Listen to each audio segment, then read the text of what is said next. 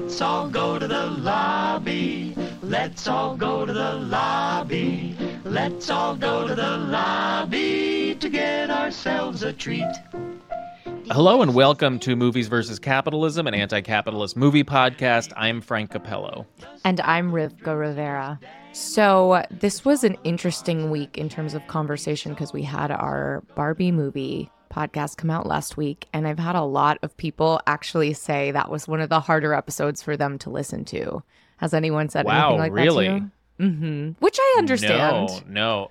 All of my all of my bros have hit me up and been like, "Dude, loved your takes on the Barbie movie, bro." uh, no, I'm just kidding. No one. I was no like, one who? is. I'll kill them. Wait, wait, what was your experience? I well, there was a mix. There were some people who were like, "Wow, thank you for sharing an alternative point of view." Not that we're the only ones with a critical point of view on Barbie, but I do think there was that feeling of, "Oh, if I didn't like this, can I say it out loud?" Which was like Mhm. we we addressed a little bit on the podcast, but I I loved it because we got into just discussion of like how do you hold critical thought around things that you love and enjoy and i think that's again like a continual practice but one that's going to be deeply needed as we move towards 2024 when i think they're going to really push us back towards this binary sentiment blue versus red and if you if you don't feel like there's anything outside of that binary then you can go to hell kind of you Sure. know so i think yeah, it's yeah. really important that we practice that i think that's one of the arguments for creativity is like it helps us hold Mm-hmm. Many things at once. So it was it was there were great conversations but i think that was it. That was just like it's painful. Like it does require a certain amount of pain to be like let me allow in some critical thinking around a thing that i love because i i don't i don't know. I guess it's i think we don't practice that. And i think it's scary. I think it means oh my gosh if there's something critical about this am i bad for liking it? Am i bad for having enjoyment around it? What do you think No, I think everything that you're saying is absolutely true. I mean, we did say on the podcast, I, you, you and I and Jesse were like, I really enjoyed this movie, the Barbie movie. Mm. Like, I had a lot of fun. There was a lot of like really cool, redeeming stuff in there.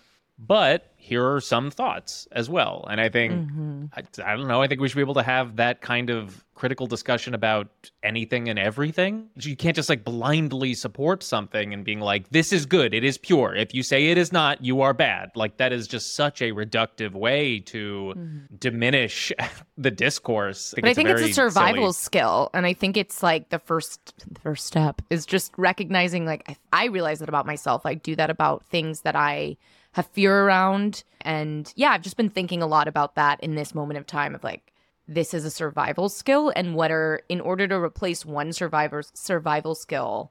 You have to like replace it with something else because it's too much in this moment in time to just like let that go. Uh, well, th- that's the other part of it. i- i- I think uh, it is easier and simpler f- to accept a binary choice rather than have to engage with the complexity and nuance of a particular issue or topic, or you know, just even a movie that we're talking about.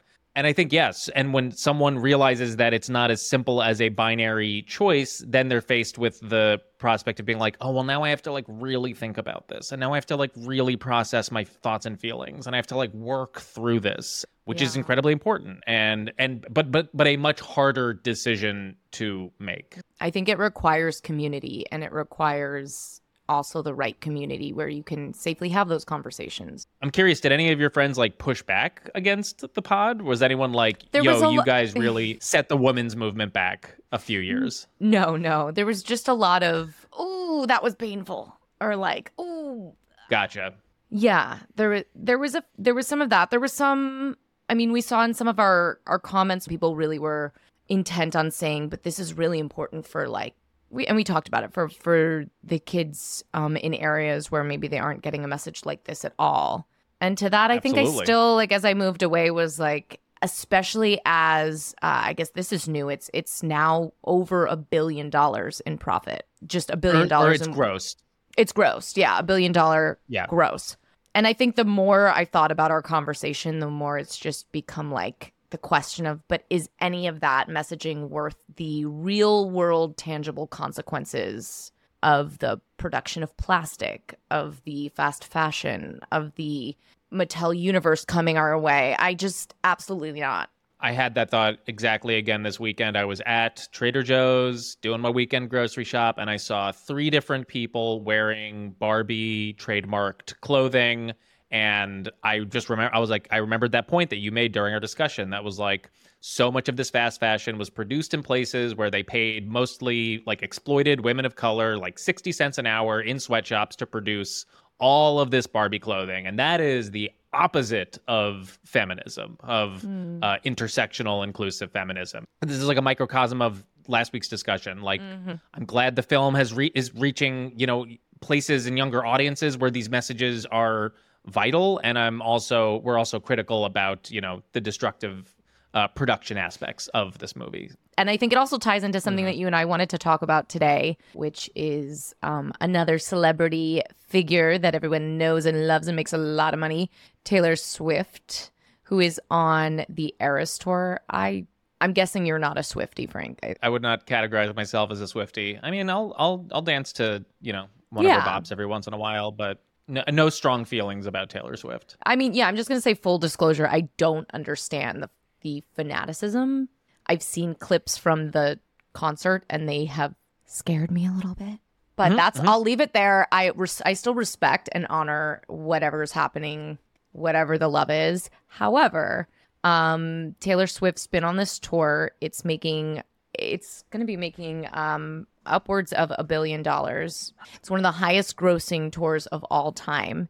And this coincides with this summer of labor and we know the hotel workers in Los Angeles have been on strike and so Taylor's concert was headed to Los Angeles and the hotel union and the workers actually wrote a letter to Taylor asking her to postpone her tour to Los Angeles because when you have a tour of that size coming to a town, it means that all of the hotels rack up their prices to like ridiculous mm-hmm amounts and it's going to bring so much more work for these um, laborers who are already on strike against exploitative practices, asking for higher wages. Yeah. So as we speak, concerts are happening. She did not postpone, she did not respond. But I guess the biggest question is like in this um, celebrity driven culture where you're making this much money and your tour is moving this much wealth around and you have these laborers who are on strike, like what is your responsibility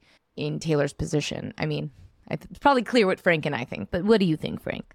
I mean, I want solidarity from everybody. Although this, I don't know, this does raise a very uh, interesting question uh, about I guess celebrity responsibility and uh, you know whether or not Taylor actually could have moved this strike mm-hmm. or like moved what's the struggle with this strike by postponing. I mean, of course, like if Taylor had been like, yeah, guess what? I'm postponing my LA tour dates until uh, the LA workers get a fair contract. I would have been like, holy shit, Taylor Swift is Chairman Mao. But she didn't, and uh, that that didn't surprise me at all. So I don't know. Is it complicated or is it very simple? I guess, I mean, I guess the only complexity would be that there's a lot of people who are also working on that tour, but she could also continue to pay them. I, I think it's pretty, she's so part of the machine and the system. And I, I don't know. I guess I, I'm tying it back to this, this thought about these individual particularly female artists that we sort of because we're expecting so much just from their identity and forgetting the system that they're serving and that they were brought up under that there's this undue expectation of like just because of their identity and what they represent perhaps like that will be enough or that will carry the message. It's tricky. It's like we want to hold individuals with that much accountable and also keep reminding everyone of the system that like these celebrities are not going to save us.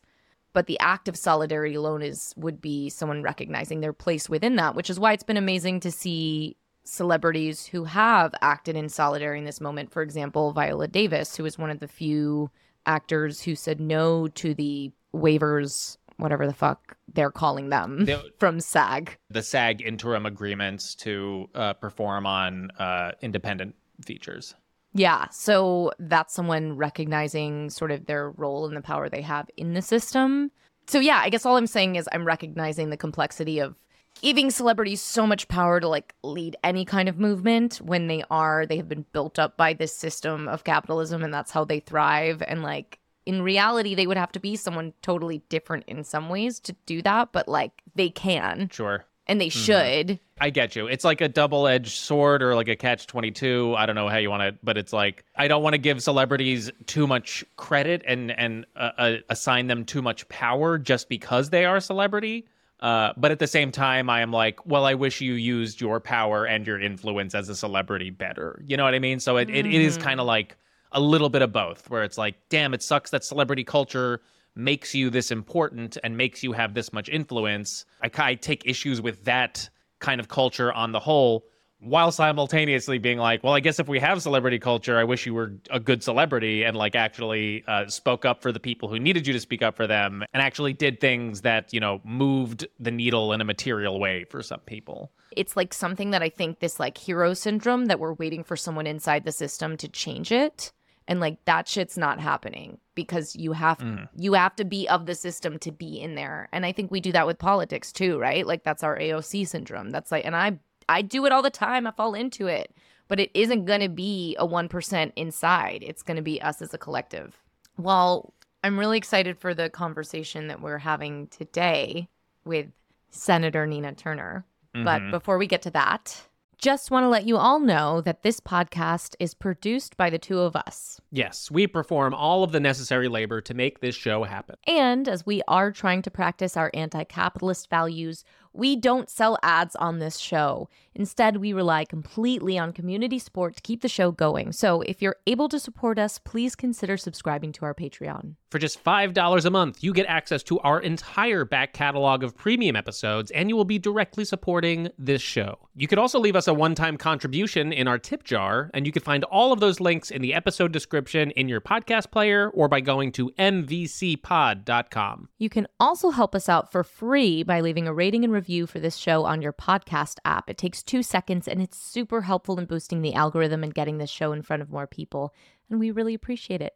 Okay, we're going to take a break, but we'll be right back with our conversation on John Q with Senator Nina Turner. We have with us today the Honorable Nina Turner. Turner, for those of you who don't know, is a hell raising humanitarian and a tireless advocate for economic and social justice. Turner made history in 2005 as the first woman to represent Ward 1 on the Cleveland City Council and again in 2008 as the first African American woman to serve as state senator in Ohio's 25th district. She promoted progressive policies through her work with the Ohio Democratic Party, Senator Bernie Sanders' 2016 and 2020 presidential campaigns, and during her time as president of Our Revolution. She currently serves as a senior fellow at the New Schools Institute of Race, Power, and Political Economy. She's the host of the Hello Somebody podcast, and her writing has been featured in Newsweek, The Grio, and the anthology Wake Up Black Women and the Future of Democracy, available for pre order now. Senator Turner, it is such an honor and so exciting to have you on the podcast. We are both really big fans. I remember um, seeing you speak live for the first time in 2016 in Washington Square Park, introducing Bernie Sanders. And I also have to share that my mother is such a huge fan of yours. We actually have a photo she took with you um, after you spoke once, so I had to I had to let her know I'd shout her out to you. So thank you for being here. It's a pleasure. And tell your mom I said hello. I will. Also, tell your mom I said hello. Rivka. I will, Frank. Um, thank you. Uh, and Senator Turner, I just want to echo everything that Rivka said. I remember, uh, you know, learning about you 2016. Um, you were speaking at a Bernie Sanders event, and I it's one of those moments we, we get so few of them in our lives when you you know you see a politician, a, a progressive speaker, someone who you're just like, damn, that person is just nailing everything that I think, everything that I feel, and is speaking in such a just like a a, a non like politician way. Does that make sense? Very much so. Yeah. Yeah. So I very very much appreciate all the work that you do. So thank you. Thank you. And I appreciate you too as well and really excited. I was I'm I was actually looking forward. I told Allie, I said, I am looking forward to this interview. Oh hell yeah! So yeah, so what we do is we talk about movies and their politics, and you chose a really uh, wonderful movie for us to watch. You chose John Q, released in February fifteenth, two thousand and two, directed by Nick Cassavetes, written by James Kearns, This movie stars Denzel Washington, Kimberly Elise, Robert Duvall, Anne Heche, James Woods, and Ray Liotta. The budget was $36 million and it made $102 million worldwide. It was a very successful movie. Yeah. And this is the story of John Quincy Archibald, played by Denzel Washington, a Christian family man, a loving husband, and I think the best father in the world, uh, whose young son, Michael, faints and collapses during a Little League game as a result of heart failure. John and his wife rush Michael to a hospital emergency room where John is informed that Michael will soon die unless he receives a heart transplant within the next few weeks. They are also informed that his health insurance will not cover his son's transplant due to his employer cutting his work hours and changing their health insurance plan. Completely out of options, John takes the emergency room staff and its patients hostage until the hospital doctors agree to perform the transplant for his son. And so before we jump into so much amazing stuff in this film. We like to give a little context for the year that it was released. So, this was released February 15th, 2002. This was five months after the September 11th attacks on the World Trade Center and four months after the beginning of the U.S. invasion of Afghanistan. In January of that year, the Boston Globe publishes a story detailing the Catholic Archdiocese of Boston sex abuse scandal. In May, the first Spider Man movie starring Tobey Maguire and Kirsten Dunst is released in theaters. And in June, the first episode of the reality competition show American Idol airs. Wow. And in October, Congress passes the Iraq resolution authorizing the Iraq war. That is 2002 for you. So, Senator Turner, the first thing we start the conversation with, we ask our guests, why did you choose this movie for us to watch? Well, I chose this movie because it is so germane to what is happening in our country right now. I mean, this movie could have been made in 2023. The Resonance. Mm-hmm. This movie was really very much ahead of its time. 2002. I'm, I'm thinking, I, I thought it was in 1999, but 2002. But it it it speaks to this day, and because I care so deeply, I am a huge proponent of Medicare for all. And as you both noted you know, from my bio, I certainly served with Senator Bernie Sanders for both of his presidential campaigns. And that was a foundational plank pillar, if you will, commitment of the senator to push really hard for us to have universal health care in the United States of America. We are the only industrialized nation on the face of the earth that does not have some type of universal health care. We are a hegemon nation, so it definitely makes no sense. But this really spoke to me, not just from a political lens, but my mom died at the young age of 42 years old and she was underinsured. She had a brain aneurysm. And so I'm making a long story less long here. Uh, this movie speaks to me both in my what I believe politically should happen by the will, the full force and weight of the federal government, and also from personal experience and just the people that I grew up around and the people that I had the opportunity to see and meet with and talk to as I traveled this country on behalf of Senator Bernie Sanders in 2016 and 2020 leave no doubt. I mean, we got empirical data and we have anecdotal data that we need universal health care in this country, not just for individuals, but also for businesses as well. There's a business component to this as well, especially for small businesses. I'm very i'm so sorry to hear about that about your mother and i appreciate you sharing that with us because it because I, I think we all know someone who has suffered through this this system. And that actually raises the question rivka and i were curious where were you in your political development in 2002 like do you remember seeing this movie? How involved were in politics were you at that point? And do you remember like do you remember seeing this movie at that time? And did it have any kind of major impact on you yeah, I remember seeing the movie. I had not been elected to any office in 2002. I was first elected to Cleveland City Council in 2005, so three years after that. But yes, the, my, mom died in 1992, and certainly when I saw this movie, it touched me in so many ways. Even to this day, Rivka and Frank, I cry like a baby every time I watch this movie, as if it was my very first time. Because for me, the the note, this character, I mean Denzel Washington brought this character to life. I mean, this man exists all over this country, different ethnicities, races, different identities, but this man and or woman exists. This person exists. And so for me, I mean, I, I was just trying to, you know, deal with my life, deal with my mom passing, deal with being the oldest of seven children and the full economic weight and pressures of what it means to be part of a working class family that did not have a lot. My mom certainly did not have a lot. And so this from a from a moral perspective, just a heart perspective, this movie weighed on me greatly and it still weighs on me to this day. And I think it is one of the greatest movies ever made. It certainly is not the only one, but it's one of the greatest movies ever made to help explain why we should and we must have universal health care. Yeah, I'm right there with you. I was I I was watching pieces of it before, right before even though I watched it last night. And I was like I can't watch it without tearing up. And that's yeah. I think one of the powers of this film is the performances are unreal. Yes. Unreal. Kimberly Elise as the mother too, who is I mean she's wonderful. Yeah. I don't know how like, they were there doing those scenes without breaking down. I, it leaves such an impact on you and I remember that from 2002. I was in high school, but I remember the impact of seeing this film emotionally and how how it can't be underestimated the power of emotion to radicalize and move people. And I think that's something I know Frank and I were talking about the power that you have, Senator, in, in speaking, that you can speak to people's emotion, that this is not, you know, people who speak to politics like it's something intellectual or hard to understand. It's not, you know, and this That's film right. is not complicated because this is not a complicated issue. And I think one of the things it does really well is it makes it clear who the bad guys are the health insurance, the medical industry colluding. And they are the ones who try and make it very complicated. And John Q and all of the people in the film are like, it's not eventually the people who John takes hostage in the film because it's a hostage movie. If you haven't watched in a while, John takes the hospital hostage to get this heart transplant for his son they're all on his side. The people outside end up being on his side because it's so evident to everyone that it is insane to ask someone to pay.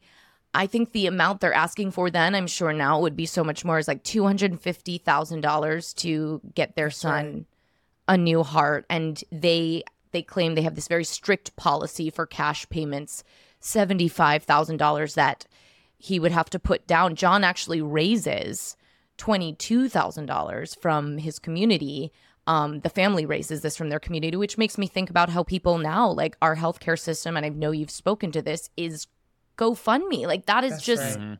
well, we consider, oh, if something happens to me, I'm sure all of us, I know I've had that in the back of my head. Like, well, if something serious happens to me, like that's my insurance plan is like, is crowdfunding. And that is not okay. Um, I think Frank, we have like a clip if we want to play it from that, from the the early moment when John Q goes into the uh, Rebecca Payne, which I also love how they have the characters' names are so spot on. She is going to cause oh, a lot of pain for this. I didn't even clock. I didn't even clock that. Played by Anne Heche, but it sets it up nicely here. Okay, I can see here that you don't own your home. You have no stocks, no bonds, no investments. You have a little over a thousand dollars in savings. But we got insurance. That may very well be, Mr. Archibald. You're going to have to check with your carrier on that. In the meantime, I'm afraid we're going to have to treat this as a cash account. What? How much does a transplant Wait cost? Wait a minute, baby. Let me take you. How, how much does a tra- How much does it cost? Transplant surgery, doctor's fees, post-operative care, immunosuppressant drugs. You're looking at a minimum of two hundred and fifty thousand dollars. Wow. If you opt for transplant surgery, that is your choice. But the hospital maintains a very strict policy with regard to cash patients. We require a down payment before we can put a patient's name on a receiver's list. How much? What kind of down payment? 30%. $75,000. $75,000.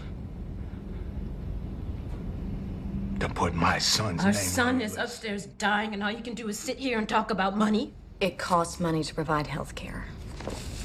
It's expensive for you, it's expensive for us.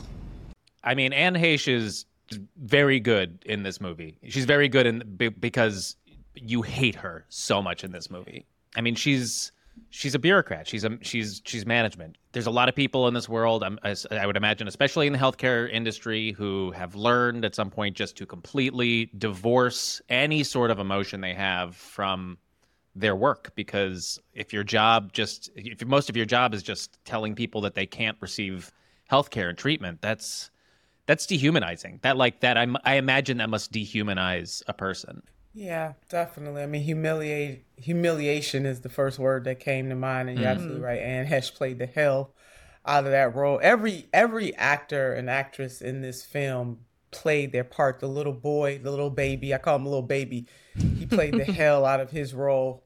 He's I, so everybody, charming. Yeah, very yeah. much so. I mean, this this movie very well put together, very well thought out, and again, very much ahead of his time. But humiliation is the first thing that came to mind. And mm. this happens to millions of people every single day. John Q is real. Mm-hmm. And that is the most painful thing about this film that this is not fiction. This is not make believe.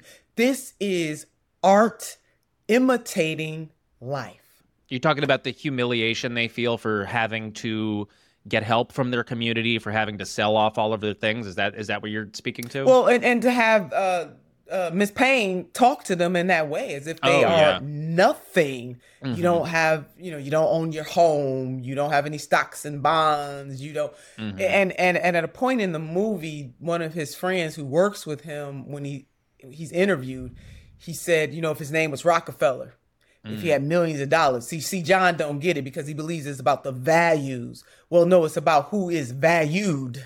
Mm-hmm. You know, what is the cost of life? I mean, this movie captures everything that is in the debate right now in 2023 about how much it would cost. Is it worth the cost? How much is a human life or a group of human lives worth when it comes to making the requisite investment in universal health care in the United States of America? We should be ashamed of ourselves. And she says at the end of that clip to him, uh, it's very expensive. Yeah, expensive for you, expensive for us. You know, when you really get down, expensive for you, expensive for us. Is it? You know what I mean? like? So you're telling me it really cost like two hundred and fifty thousand dollars? Like you, but I do think, and and I'm curious from from your experience because I know you've talked to so many people in so many walks of life about this exact issue. Are there people who really actually buy that that it costs that much money? Like this is just a rea it's just expensive or is it do people know it's bullshit? I think people do. I mean, you asked the question, does anybody buy it? Yeah, the people like Anne Heche's character, uh-huh, uh-huh. they buy it. The commodification of healthcare is cruel and unusual punishment. Mm-hmm. Mm. And when we think about the, the whole notion of the pursuit of life liberty and happiness, or as FDR was laying out, you know, right as as World War II was raging, he did understand that the sacrifice that Americans were making, that on the other side of that, he needed to promise them something for this sacrifice, which is how the Economic Bill of Rights came about, is in that particular moment for mm-hmm. Franklin D. Roosevelt, just in case I don't I want to assume everybody knows who FDR is, and that was in in the 40s. So Medicare, as we have it today, was envisioned to be a healthcare system for all, but bad politics got in the way and then it was limited to what we have today. There have been decades and decades of or generations before this moment fighting to have universal health care in the United States of America and every step of the way the the Anne Heche's characters of the world, uh, both in hospital systems themselves and then politicians get in the way from making this a reality. It is absolutely mm. humiliating. And one other point while we're on this subject, most people, I believe, see most people are working class, unless you got a sugar mama or sugar daddy or sugar somebody. you working class. And some of us are blessed, you know, to maybe be at the top of the working class in terms of salary. Some people are in the middle and some people are at the bottom. And then we have the, the totally, we're just poor but everybody works for a living and most of us not only are you one or two paychecks away from ruin you are one major health scare like what they endure with their son away from total ruin i mean when i was on the campaign trail for senator sanders i talked to people who were in the upper upper middle class telling stories about you know having a spouse contract cancer and how their savings were being depleted now, if that happens to people who are in the upper echelons of the middle class, what do you think about everybody else?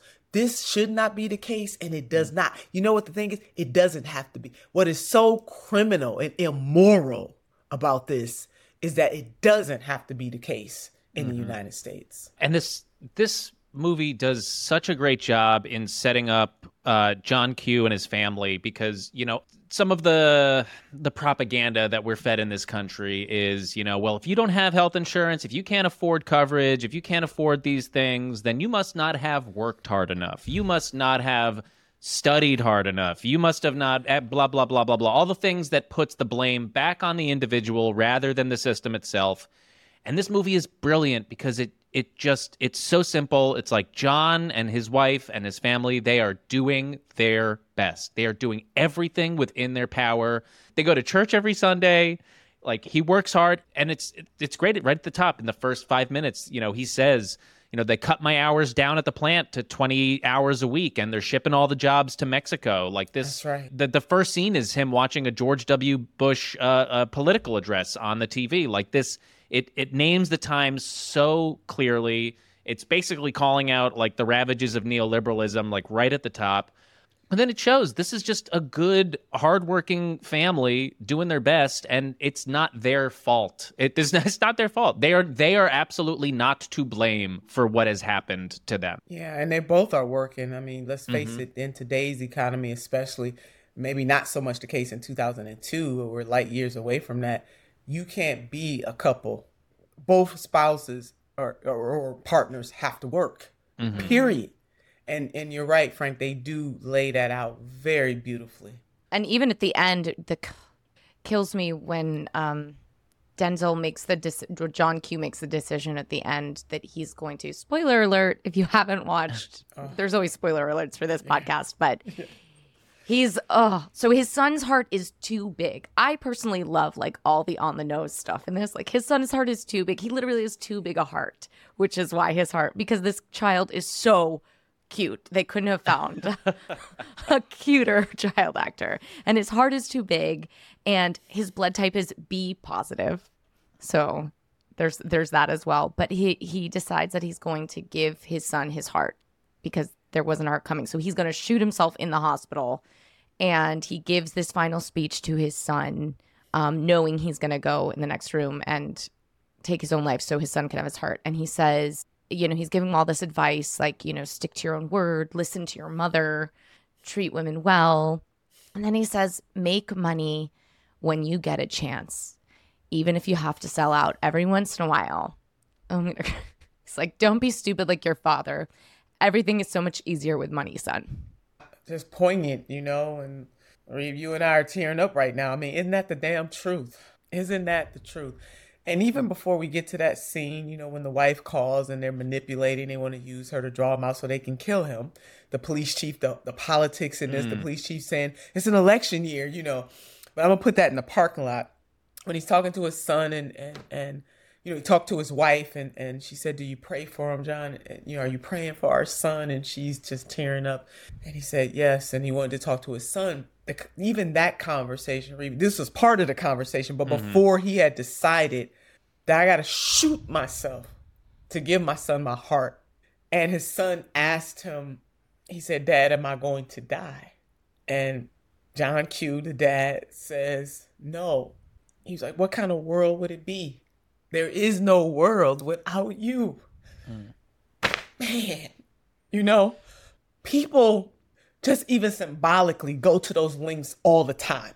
It might not be them taking an emergency room hostage, but the symbolism of what John Q had to go through and and and his wife had to go through in order to force the system to pay attention to their pain. And even when they sent the sniper in and John Q finally got him down, he put him out there. He said, "You you trying to kill me? You sent this person in here to kill me. I am not my I am not going to bury my son. My son is going to bury me. When people need help, they should get help. When they need help, they should get help. And you know, he kept there was a, re- a rhetorical uh, nature to him saying, you know, people need help, they should be able to get help. That is the that is the flipping moment. I almost said the other word. Um, that we are in right now. When people need help, they should be able to get that help. So shame on this country. Rivka and I were talking when you suggested this movie. We were talking about it because we both hadn't seen it in a while, but we're like, "Damn, that's that's an important movie," and I'm really glad that you chose it. But I was saying, I think that might be one of the only hostage movies that I can think of where you are on the person who's taking everyone hostage's side from the beginning to the end. And not only are we like we the audience is on his side, everyone in this movie is on his side. Like Rivka like alluded to up top, like pretty much halfway through the hostage situation, everyone all of his hostages are like, "Yo, John, whatever you need." Like we like we got your back. We're absolutely. The crowd outside uh, like behind the police barricade are all cheering for him every time he shows up. So like it, it is very apparent and the the desperation that this system puts people in. It's you're watching this play out and you're like yeah this is completely justified. Like this man is just willing to he's willing to do whatever he can to save his son. Like if that is not the most relatable thing in the world to anyone who has a child like i don't, I don't know what is. Um and there's this brilliant scene in the middle of the emergency room with all the hostages where they sort of just lay out all the problems with the American healthcare system. And this this is between James Wood, who's the head of cardiology, some of the like lower rung doctors. And another thing this movie does really well is it portrays all of the hospital management uh, as sort of like these callous, sort of like dehumanized, uh, you know, just like money managers.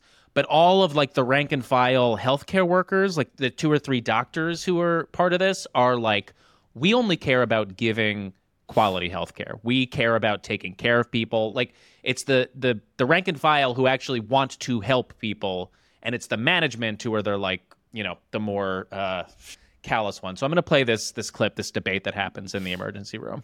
You know what I don't understand is why they never found it, the doctors. My son has had clean checkups every year since the day he was born. How could the doctors not pick it up? He might not have been tested thoroughly enough. Why not? You got an HMO, right? Yeah. Well, there's your answer. I mean, HMOs pay their doctors not to test. That's their way of keeping costs down. All right, let's say Mike did need additional testing, and insurance says they won't cover them. The doctor keeps his mouth shut, and come Christmas, the HMO sends the doctor a fat ass bonus check. Is that true? Possible. Not likely, but possible. You telling me that these doctors may have known what was wrong with my son and they could have treated him all along? Uh, who knows? I don't know, John. Don't take this personal, Doc. Y'all a bunch of goddamn crooks. You don't know what you're talking about. What about that thing that you guys take? The thing? Yeah, that promise. What do they call it? It's called the Hippocratic Oath. More like the hypocritical oath. How's it go, Doc? I solemnly swear to take care of the sick, damn near dying, unless they ain't got major medical. Something like that. You got it perfectly. That's it. It's funny, but it's not that far from the truth, okay? And this shit happens all the time. Paramedics bring in some accident victim, and when the big boys in accounting find out they can't pay, they send them packing. Hospitals can't turn people away. Isn't there laws against that? Yeah, there's laws, but there's also ways around those laws. The only thing we have to do is stabilize them, and after that, we're off the hook, and you know it.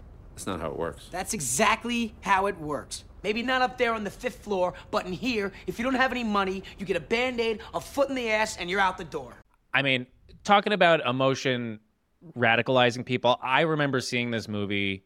Damn, I must have been like eighth grade. This was like right when I started really getting into film, and I remember watching this movie on my own. And uh, you know, I didn't get a lot of lessons from my parents. My parents did not impart me with a lot of politics, with a lot of anything really. So I kind of gleaned all of like my, a lot of like my foundational political views are from movies. And I remember seeing this movie at that age and just being so devastated and like real. This was my first like foray into learning about the American healthcare system. So this movie like really did what it sought out to do. It's interesting in my research, the uh, because I was I was very curious, like what was the response at the time from the healthcare industry, and you know there was actually a lot of critically and from the healthcare industry, the response was this is melodramatic, this isn't necessarily real. Um, I read an article that said the American Association of Health Plans, the leading trade association for health insurance and health maintenance organizations, bought full page advertisements in Variety and The Hollywood Reporter in 2002 when this came out, featuring the tagline John Q, it's not just a movie. However, even though they were acknowledging that 40 million Americans were without health insurance at the time, they argued that um, managed health plans were not to blame so I think they felt there was like a huge feeling of threat. And actually, Dr. Oz was a um was it someone who was a what do you call it a consultant for the film. and was Oh, very upset with how the film turned. Like there were a lot of consultants who I think weren't aware that it was going to be so anti-insurance, you know, telling Mhm. the truth, frankly. Um, and they were upset about that. But from the director Nick Cassavetes, who also the film's dedicated to Sasha, his daughter, who had um, four operations to repair a congenital heart defect, and I think was 13 at the time. And Cass was, was very aware that you know if if he had been, he was just lucky to have had the health insurance he did through his union. Um, as a director and a writer, but otherwise making this movie was very clear. Like you were saying, Senator, absolutely would totally destroy their family. No one can can move past something like that. And he said, the people this doesn't affect find it to be an overly fantastic melodrama. But play this movie in a middle class or poor area, and people are angry and yelling at the screen. They get it. And I think that's That's true. You saw the critics say, oh, this is melodramatic. Oh, this is over the top. Anyone who's really in this world in reality is like, this is, like you were saying, reflecting the world as we know it. It's actually not over the top. It's exactly what it is. No, that's true, and, and only people who have the luxury to to say that the movie was melodramatic. Think about that. People mm-hmm. saying that had the luxury to say that, meaning that they have health care, they have all of their more than their their basic needs met, so they can treat this as if it is some fantasy. Again, as I said earlier, this is really a movie that imitates life every day, all day long for millions of Americans who are either uninsured or underinsured. We shouldn't lose the point that, yeah, his hours were cut. He wasn't made aware. He thought he still had health insurance. So he was stunned. Him and his wife were absolutely stunned that they mm-hmm. didn't have the coverage that they need. And that is a problem today. Certainly being uninsured is a huge problem.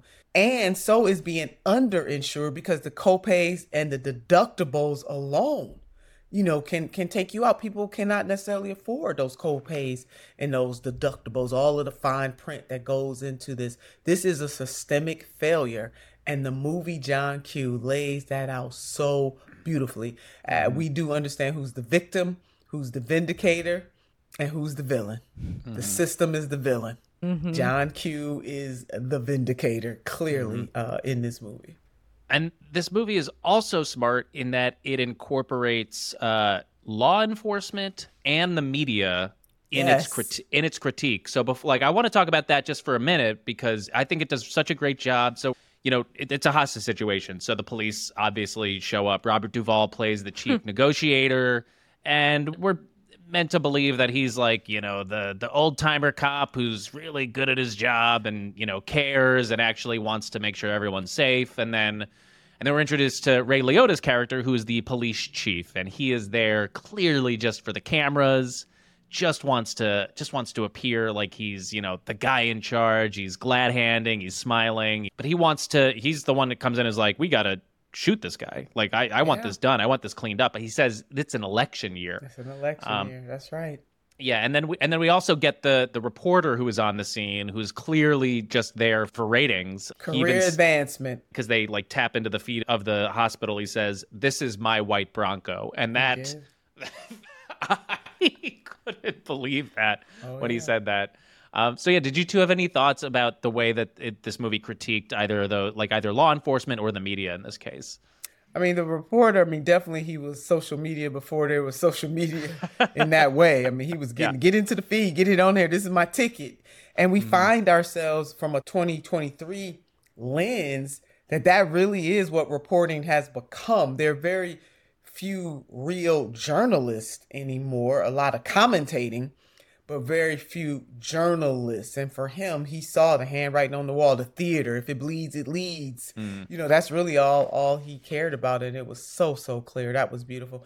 And as far as the police, yes, Robert Duvall's character played the old timer, and he was. But at a certain point, remember when John Q came out and he had the sniper, and and and the old timer said, "What did you expect was gonna happen, John? There's mm. only two ways out of here. Over there, he was pointing to the jail, or dead." You know, so all of his, you know, at first he came off as more reasonable than the police chief, but at a certain point, he was just like the police chief, just a lower rank. And the police hmm. chief was very clear This is an election cycle. We're going to use his wife to draw him out. We cannot give him a win. If he shoots hostages, he wins. And if we give him what he wants, he wins. Basically, we need to be the winners. It is an election year, and an election year demands that somebody takes the fall for this. I'm mm-hmm. paraphrasing, and it's mm-hmm. not going to be us. It is going to be John Q. Yeah, I found that just so frustrating to see how the crowd, the people outside, everybody wanted them to do what was right and they were serving a larger power that wasn't even fully present, you know, like the exactly the election cycle, the bigger power that is and they don't care the, about the fact that there's protests outside with people demanding that they let John Q um because they know that that would mean uh, that that would ultimately mean Medicare for all. That would ultimately mean changing the system. So in that way, I felt like I was left as the audience in that demand, you know, just radicalized in that way. So yeah, I hope people rewatch this movie. I do too. Yeah. It's so pre- and it was written actually was written the screenplay was in 1993. Then it was made Okay. in 2002. Oh, and wow. now it's 2023 and it is really upsetting that it's only continued like you said to be more relatable. It's also for as uh, for as intense and sad as the subject matter is. It's also like a it's a very very good movie. Like you're gripped. You're I, I don't want to say entertaining. It's not like you're sitting there with popcorn like you know haha. Sure. But you're just it's a gripping movie that just draws you in. And Yeah. I, yeah, I was really glad I got the chance to revisit it. Um, did either of you have anything else you wanted to talk about before we go to the awards? You know, ultimately, the end, since we spoiler alert already, you know, that uh, Denzel didn't have to kill himself. And ultimately, he didn't have any bullets in that gun. His intent was not to really kill anybody. Mm-hmm. He was just trying to get some attention for his son. You know, I love that part about it too. But when push came to shove, he was going to sacrifice his life. He had the bullets on him, he just didn't have them in the gun and, and and the movie does a good job of really who's the bad guy and we talked about that i mean they very clear it's not john q it is the systemic failures so for people who have watched the movie definitely i agree you should watch it again if you haven't watched it our apologies but you must must go and watch this movie ultimately he didn't have to kill himself but the fact is at the end of this movie john q still had to pay a consequence and the system paid no consequence mm-hmm. whatsoever. All right. Well, this is the point in the episode, Senator Turner, where we give out awards for this movie. So we got three Okay. of them. The first award is called A Point with a View. This goes to the character with the best politics in the movie. So this, this might be an easy one for this one. Yeah, I mean, it's definitely Denzel. It's Yeah. uh, definitely John Q and, and Mrs. John Q. It's, it's uh, both of those yeah, characters have the I, best I would politics. I would put in a plug for for her. I can't remember her name, but the character that Kimberly Elise plays because she's really that mother's heart, and she, Yeah. you know, you see them a, a duo, but like part of his impetus, she's like, just do something, John. But when they come to her and they they ask her to sort of turn on him, and she figures it out, the police, she's like, I'm not turning on my husband. Are you That's right. kidding? I'm with him. Uh-huh, And that's that right. moment was really important. So, Yeah. yes, I would share it between the two of them. Yeah. Definitely. The, Ar- the Archibald Joint. parents. And of course, that child, because Oh my Mikey, God! because I mean, like, yeah, Mikey's Oh. amazing. he he is amazing. So, our next award is Despicable You. This goes to the character with the worst politics in the movie. Well, obviously Miss Payne, Yeah. the yeah. Heche Anne Heche's character. yeah. Miss Payne, yeah, that's like the that's the easy one. Also, uh, James Woods' character, the Doctor, he's he's pretty Dr. bad. Turner. He's Dr. bad. Turner, he's pretty gross at times too, because like, and you get you get more, uh, you get different flavors of how shitty he is, because like, there's that one scene where he's talking to like the rich white couple that he just performed a Oh. heart transplant on, and he's like, oh, he's like, how, he's like, how long until you're gonna get back on the golf course? Oh, and you got to stay away from him. No, uh, don't get him too excited. And then like, he won't give John the time of day. Uh, he changes his mind near by the end, uh, but only under duress. So like, By force. I- yeah. yeah, so yeah, it's yeah, a combination of Payne and Dr. Turner. Pretty bad politics. Yeah, Um, I agree. All right, and then our final award is called A Star is Scorned. This goes to the supporting character or characters that this movie should actually be about, or, or rather, a, a movie you would want to see with some supporting characters. I- I would do like a vignette movie of like a bunch of little short stories about all of the different people in the emergency room because they did such a good job at fle- like because you have about like eight or nine people in there. You got Eddie Griffin. Uh, you've got uh, I don't know the other actor's name, but you got like you know the like the, the the shitty white guy. You've got like the the young black couple. You've security guard, white The sec- security guard. That's right. The security nurse guard. who's like, "It's my first day." Yes, yes, yes. Poor baby. Yeah, I would watch a movie about all of them, like a day in the life of all of them, or like what what what they were doing leading right up until the mo- the moment they got to Ooh, that emergency room. Yeah, Hmm. I like that. I might do um Mikey this like the sequel to this. I wonder like how has this affected Mike? You know, Mikey has this heart. Mikey's so cute, but like does Mikey grow up to be an activist? Like what is the next step in this Ooh. story? Yeah. Yeah, like Mikey great. gets into like healthcare reform, Yeah. or becomes Yeah, becomes on top an of elect- wrestling because he loved wrestling. Yeah, too, on that or both. Mikey can do Or both. He can do both. I, I think. I mean, you guys certainly have stirred it for me. You know what happens to the dad? You know, uh, John Q. Archibald. You know, is he vindicated in some way? Would love to follow his journey because is he is the hero. I mean, being willing to ch- put your body physically on the line to fight against the system to save your baby to save your son. And another beautiful thing about this movie i want to share with both of you and also the listeners it is rare in hollywood films unfortunately and this galls me to no end so i'm glad i get a chance to say this on your show. The formula that is used when it comes to black people and they rarely have us coupled together in strong, loving, productive relationships. A lot of times we're in no relationship at all, or we're not in a relationship with each other. And I think another beautiful point to this movie is it showed a very strong, loving black family. They do exist. I want I want folks out there who don't believe the hype. They do exist. They are not an anomaly. But that meant so much to me, uh, just as much to me as how the story developed. But I mm. would love to see, yeah, what happened to John Q after this, and did he go on a crusade? Did he continue his crusade? And also, let me throw in Anne Heche's character too, Miss Payne. Did she have an epiphany? Did she have a change? Uh, did she administrate differently? Did she somehow become an activist for universal healthcare? There are examples of people out there right now who uh, were part of health insurance companies, saw the light, and now they're telling telling it all out in the open right now. So, Oh, wow, really? that's a great point. Yeah. Oh, I love that. yeah, Or just a great title, Miss Payne. Miss Payne. Wow. So this, I mean, this has been such an amazing conversation. Again, thank you for bringing this movie to us, having us rewatch this and have this conversation through this lens. It's so important. And yes, please go rewatch this movie if you've seen it or watch it for the first time. And before we wrap up, we like to ask our guests how they practice their values in their own lives, if it's um, you know, leftist values, anti capitalist values? Is there something that you do in your own life or practice you engage with that you would like to share here? I know you do a lot of things. I do. I mean, I'm still on the front lines. I mean, I joined picket lines with union workers, uh, both my physical presence and also my social media presence. I write op eds. I go to conferences and talk about, you know, as, as part of my bio that you read, Rivka, I am a, a senior fellow for the, the New School Institute on uh, race, power, and political economy.